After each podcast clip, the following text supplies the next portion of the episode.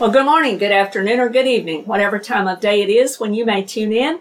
This is Minister Kay Mortimer with Covenant Truth Ministries. And today I'd like to continue in our Beauty of Grace series as we look at the next lesson. And the topic that we're going to consider today is the consent of grace.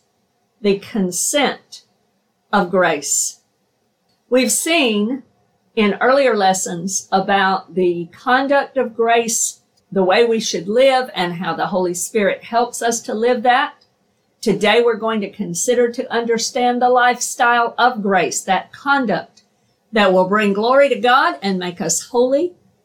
We are going to look at how that's done through the power of the Holy Spirit and our cooperation with Him to accomplish this as we also understand the consent of grace and how this employs the cooperation of grace that we spoke of earlier. The word consent means to give permission for something to happen. It's a granting of permission. It's voluntarily agreeing to the desires of another to obey an established policy, regulation, or whatever, but it speaks of the voluntary means of that, the voluntary cooperation, the granting of permission, approving of and giving permission to. So from the understanding of the cooperation required for the victory and lifestyle of holiness to be accomplished, now we're going to discover the method or the way for us to step into that cooperation through our consent. Another way to say this is to yield to, to voluntarily give permission to, and voluntarily surrender. In our cooperation with the Holy Spirit, it demands that we voluntarily surrender, give permission to, and in accordance with the Holy Spirit's leading and work in us to yield to or to consent to the Holy Spirit and his work. We spoke about the law of the Spirit of life in Christ Jesus versus that law of sin and death, the law of lift versus the law of gravity. We understood that the pilot has to engage with the law of lift or that plane's not going anywhere. It'll sit there forever.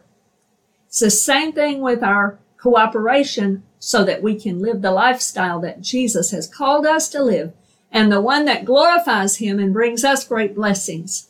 And so we saw the cooperation. Now we have to understand that we must give consent to the Holy Spirit and his work. We must yield, give him permission and voluntarily surrender. The Bible concurs with this and calls it, in essence, to yield to or to surrender or to give up.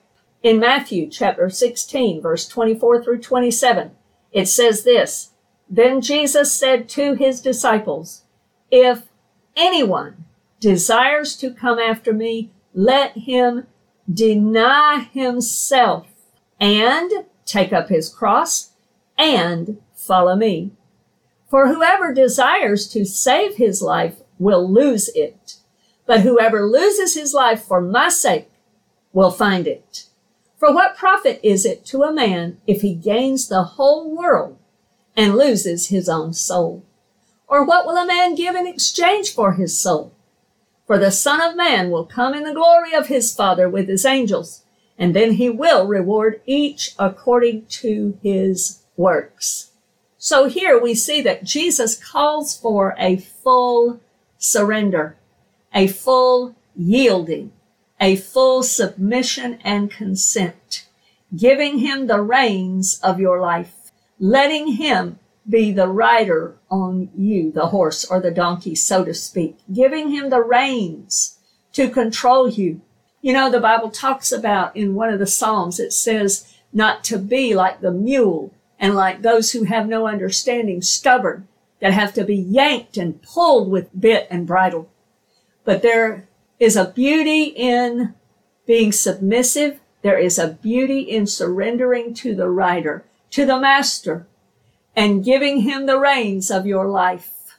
And in the horse industry, in riding and racing and other forms of, of equestrian life and work, there's what's called being neck reined. And a horse that is neck reined is in full surrender, in full yielding, in full submission to the rider on that horse. And the rider doesn't have to yank with bit and bridle and whip the horse or do any of those things because that rider and that horse have made such a relationship and there's a full yielding and trust in the horse to the rider. And all the rider has to do, if a horse has been well trained and is a neck reined horse, all the rider has to do is lightly, lightly touch the side of that horse's neck with the reins, whether it be on the left side or on the right or however the rider wants the horse to go. He just lightly touches the horse. And the horse knows that rider. And the horse yields to that rider. And the horse turns and goes exactly the way the master and the rider wants it to go. This is what Jesus is talking about. That kind of full yielding that we become neck reined, sensitive to the Spirit of the living God, submitting and surrendering our wants to His desires. He is worthy of it. We have a good master. That horse knows that he has a good master. He has a good rider and he can trust him. We've got a good master. We've got the best master, Jesus, one that we can love and serve willingly forever. Just like that pierced ear slave from way back in Exodus that it talks about that Paul in the New Testament calls the doulos using the Greek word doulos for bondservant or bondslave. In the Old Testament, if, if a slave, if a servant had a good master and he loved and trusted him, and it was time for that master to let him go free, he would say, now I don't want to go anywhere. I love you, master. You're a good master. I don't want to go to anybody else's house. I don't want to serve anybody else. I want to serve you forever. And so in that case, they would take that person to the doorpost of the house and they would pierce his ear. And that identified him as a slave to that master, as a servant to that master, because that master was a good master and he wanted to stay with him and love and serve him forever willingly. That's the kind of slaves. That's the kind of servants we are in the New Testament. Doulos. It's a voluntary surrender. It's a voluntary giving up and abandonment of our own desires, denying ourselves, consenting to Him, trusting Him to lead and provide for us because we've tasted and seen that the Lord is good. It's a choice of our will. God is a gentleman. We must consent and give permission to enjoy the abundant and free life of victory and holiness that He has for us and to consistently live that lifestyle that brings him honor and brings us great blessing. So what does the scripture say about our yielding, our consent? Well, what we just read in Matthew chapter 16 speaks of denying ourselves. Ouch. We don't like to hear that word. We like to have it our way, like Burger King commercials used to say. But Jesus calls true disciples those who will deny themselves, those who will yield to him and surrender all. Jesus calls us also to take up our cross. There's a glory and there's a beauty in suffering to honor him. And he also says that we must follow him, learn from him, follow his example, because he gave up his life for his father's will. He voluntarily laid his life down.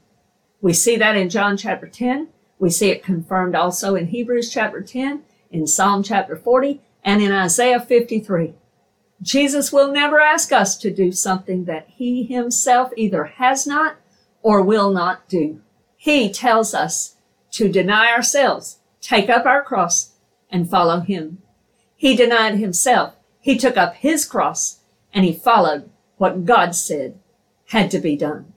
And he did it willingly voluntarily. In Romans chapter 6 through 8, like we spoke about in an earlier lesson, chapter 6 points out to us the Christian lifestyle to adopt and live. Chapter 7 proves that we cannot do it alone. And chapter 8 teaches us the source of our victory and our ability to do it is the Holy Spirit enabling us. We looked at that in the last couple of lessons where we saw how the law of the Spirit of life in Christ Jesus is the source that will supersede the law of sin and death in our lives. And we saw that it's through the power of the Holy Spirit and our cooperation with Him. In Romans 6, it gives us more clarity, though, on the yielding and submission to God's will in understanding this consent that we're discussing. This chapter reveals to us that we either consent and yield to God or we consent and yield to sin. Remember the law of gravity versus the law of lift? If you do not engage in the law of lift, you will be subject to the law of gravity. The choice is ours to make. Without choosing to yield to God and cooperate with the Holy Spirit, we are slaves of sin, held by gravity, so to speak. We will either be slaves to sin and death, or we will be these bond slaves because we love and want to serve God. We'll be slaves to Him. So it's a matter of our consent, our voluntary yielding and giving permission to God and to his desire to bring us to righteous living, the conduct of grace. I want to read some of Romans chapter 6 and then discuss it. Romans chapter 6 verse 1 through 11 says this. What shall we say then? He's just told us in Romans chapter 1 through 5 about justification by faith alone. We are saved. We are justified. We are born again of the Spirit of the living God. And our names are written in the Lamb's book of life through faith in Jesus and his finished work alone. That it was enough to pay the penalty for all of our sins. So in Romans chapter 6, Paul moves to the very next thing that we need to understand. And it beckons and raises up this question that Paul must give us the answer to. So he starts out in verse 1. What shall we say then? Shall we continue in sin, continue to live slaves to sin, continue to live in the lifestyle of sin, that grace may abound? Certainly not. Absolutely not. No way. Period. Absolutely not in the strongest Greek sense of the words he could have chosen to use. How shall we who died to sin live any longer in it? Or do you not know that as many of us as were baptized into Christ Jesus were baptized into his death? Therefore we were buried with him through baptism into death, that just as Christ was raised from the dead by the glory of the Father, even so we also should walk in or live in, the lifestyle should be newness of life. For if we have been united together in the likeness of his death, certainly we also shall be in the likeness of his resurrection. Knowing this, that our old man was crucified with him, that the body of sin might be done away with, that we should no longer be slaves of sin. For he who has died has been freed from sin. Now, if we died with Christ, we believe that we shall also live with him knowing that Christ, having been raised from the dead, dies no more. Death no longer has dominion over him. For the death that he died, he died to sin once for all. But the life that he lives, he lives to God eternally, is what he's saying here. He lives to God. It will never end. There is eternal life. Praise be to God. Verse 11. Likewise, you also, Reckon yourselves to be dead indeed to sin, but alive to God in Christ Jesus our Lord. Reckon yourselves to be dead indeed to sin, but alive to God in Christ Jesus our Lord. Therefore do not let sin reign in your mortal body that you should obey it in its lusts and do not present your members as instruments of unrighteousness to sin, but present yourselves to God as being alive from the dead and your members as instruments of righteousness to God. For sin shall not have dominion over you, for you are not under law, but under grace. In other words, you're not under the law of gravity anymore. You're not under the bondage of the law. You're not under the rules and regulations. You're not under the law of sin and the power of sin anymore. But you are now under the power of grace, that law of lift that can supersede. Paul tells us here to reckon ourselves dead in like manner to Christ's death and resurrection. Dead to sin and being alive and made brand new in the power of Jesus' resurrection that raises us straight up, just like Jesus was raised straight up. Paul tells us here, do not let do not give permission to, do not yield, do not consent yourself to sin. Because if you do, it will reign over you as a harsh taskmaster. It will dominate you like the gravity law. It will keep you bound and it will keep you down. You have the choice now that you have been justified by faith alone because of chapters one through five. Paul is saying here, You've got a choice now. Make the right choice. You don't have to live under the power of sin anymore. Choose life. Choose the righteousness of God. Choose to yield, to surrender, to give permission to God and His Holy Spirit who will help you to live the life of holiness. In verse 13 here, he talks about don't present yourselves don't give your permission or yield yourselves to unholy and wrong living, to unrighteousness. Why? Because now you have the choice. It's up to you. You can consent and yield to God or you can consent and yield to sin. But he tells us, he says, do consent and yield to God. As alive again, you're resurrected. You're given brand new life. Walk in that newness of life now yield, consent, and offer your members, your body, your life, your limbs, your health, every part of you as instruments, as tools and vessels for God to use in His service and for you to enjoy the victory and freedom of living right in a manner that pleases Him. We don't have to be dominated by sin anymore because we're not under that law. We're not dominated or under its influence anymore because now we are under the influence and the power of grace. We have available to us the law of the Spirit of life in Christ Jesus, like that law of lift that can supersede the law and the power of gravity. We must choose. Who will we yield and consent to? Who will we surrender to? Who will you surrender to? We need to understand our choice and its consequences. And in verse 18 through 19, in chapter 6, Paul tells us we are set free from the power of sin, from that law of sin and death. We voluntarily now and willingly now choose to be slaves of righteousness or slaves of sin. God wants us to be slaves of righteousness, to be bond slaves of Jesus, those willing slaves, because of the love we have for him. And we trust him. He's a good master. Choose to yield and consent to God's will, to God's Holy Spirit, and let Him lead us and give us the power to live righteously. The consequences, Paul clears out for us here in chapter 6.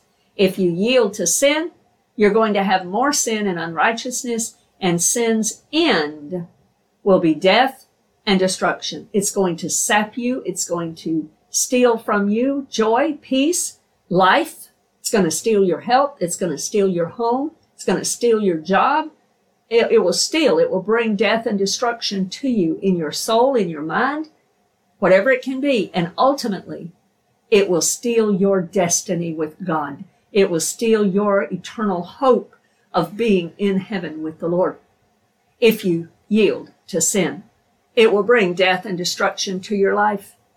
Even if your name is written in the Lamb's Book of Life and you yield to sin on a regular basis, you still are going to bring destruction upon yourself and even others who are close to you. It can ruin your home and your family. It can ruin your good name. It can ruin your testimony. It can ruin your ministry. Don't yield to sin. Yield to righteousness, to God's will. Submit and consent to that, to holy living, victorious and right living. And the end, according to Paul in verse 22 here, is eternal life for you. Blessings and eternal life, not just with your name written in the Lamb's book of life. That's the greatest thing that causes you to rejoice. But there will be also great blessings now and in the age to come if you will yield yourself to righteousness. Paul gives us the summary of the consequences here in verse 23 of chapter 6. And he says, the wages of sin, what you've earned, what you've warranted, what you've sown into in sin is death. But the gift of God is eternal life in Jesus Christ. That gift supplied by the Holy Spirit for you to overcome. Yes, beloved friend, surrender to Jesus requires full consent and yielding. But the rewards are worth it. As a matter of fact, they are out of this world in everlasting life and bliss with our Savior forever. May we understand, appreciate, and choose the consent of grace, full surrender and yielding to the Lord who has redeemed us and saved us. I pray that this has been a blessing to you and Lord willing, you can join us again for more lessons in our Beauty of Grace series. God bless you today in Jesus' name. Amen.